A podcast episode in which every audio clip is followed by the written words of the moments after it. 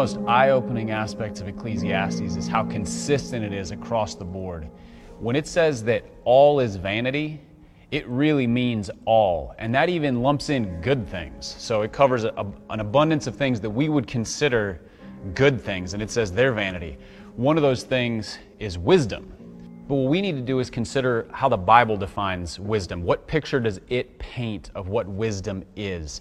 And the book of Proverbs is the best place to start. It's part of the wisdom literature genre of Scripture, and it, it is a full depiction of godly wisdom, how God defines wisdom.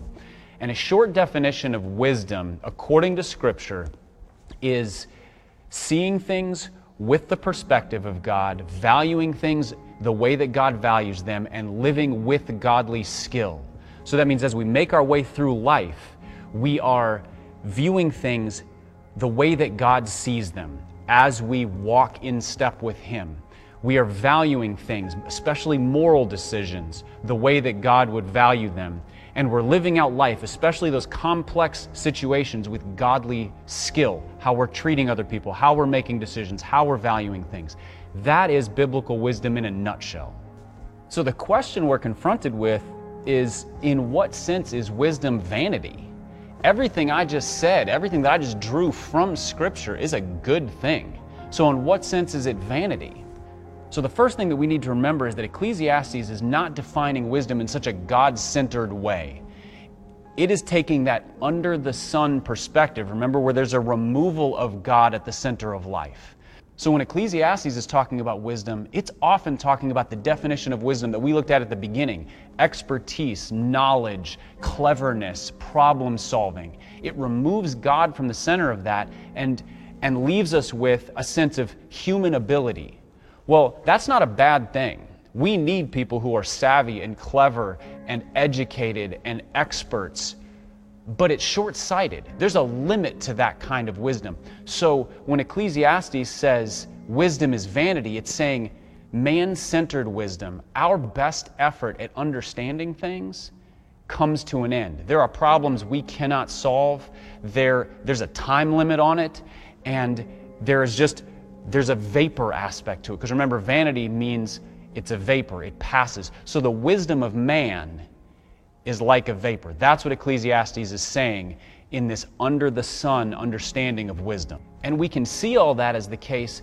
because when we think of this sort of human driven wisdom, we can see a handful of ways that it, it can easily depart from honoring the Lord it can become selfish and used for, for our purposes. If we're talking expertise, if we're talking problem solving and savvy, well, that lends itself to selfishness. It lends itself to me using my cleverness for my gain rather than for the good of others, for the good of society, to honor the Lord.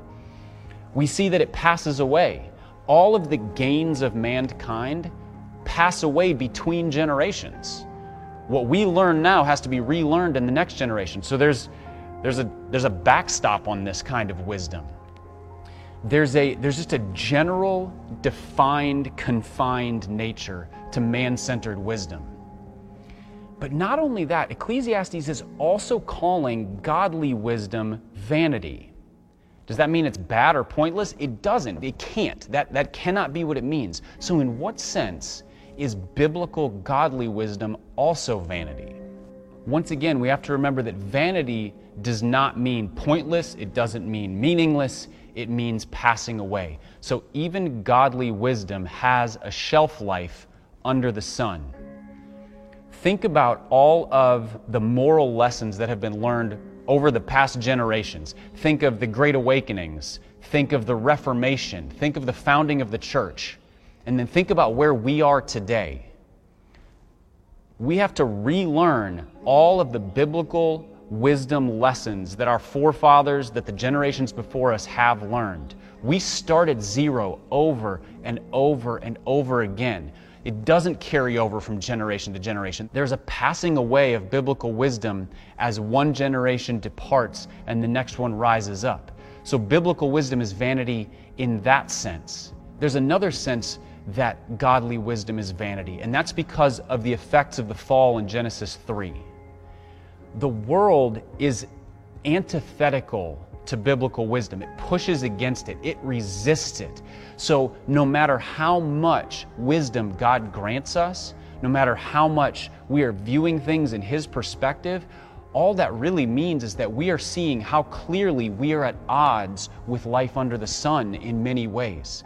There's a bucking against the flow of culture, the flow of nature, the flow of everything, because the world is marked by decay and entropy and human beings with natures that, that resist God. So even as we grow in wisdom, there's a resistance in the world. And so, again, is that wisdom pointless? Not in the slightest.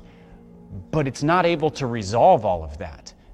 That fallen nature of the world needs a much greater resolution through Jesus Christ. So, our biblical wisdom is not the resolution to that problem.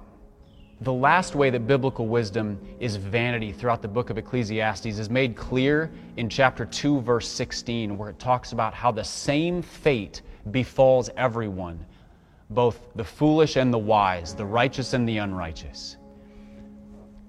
That is vanity. The fact that our wisdom does not earn us a better state at the end. Death comes for us all. Ecclesiastes tells us. The same fate befalls us all. So, all of our wisdom, no matter how much gain we've made in this life, doesn't change the end result of being a human under the sun. There is an end point on it. So, when Ecclesiastes calls biblical wisdom vanity, it's not speaking to the value of the wisdom, but to the ability of our wisdom even godly wisdom, to effect lasting change beyond ourselves or in a world that resists God. So now we're left with the question of what do we do with wisdom? We've said that it has value, but we've said that the value isn't enough to effect lasting change. Is wisdom pointless? Is wisdom worth pursuing? Is fearing the Lord worth our time and energy and giving our lives to? That's really, that's really the question we're facing. And the answer is that wisdom is absolutely worthwhile. Fearing the Lord is absolutely worthwhile. Ecclesiastes 2 also tells us that there is more value in light than in darkness. That's a pretty blunt statement, and it almost seems it, it, almost seems too obvious to say, but when you're talking about this muddled, confused reality, sometimes blunt, clear statements are exactly what we need. So there is more value in light than in darkness, Ecclesiastes 2:13 says.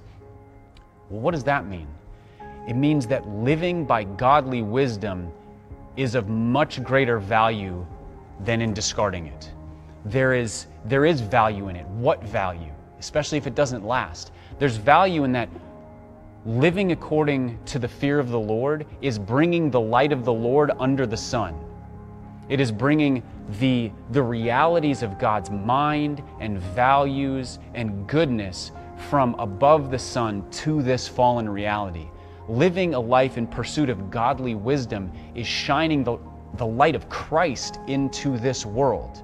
It is bringing renewal to the world around you. Will it last much beyond you? That's not up to us. It's up to God what happens beyond our time on this earth.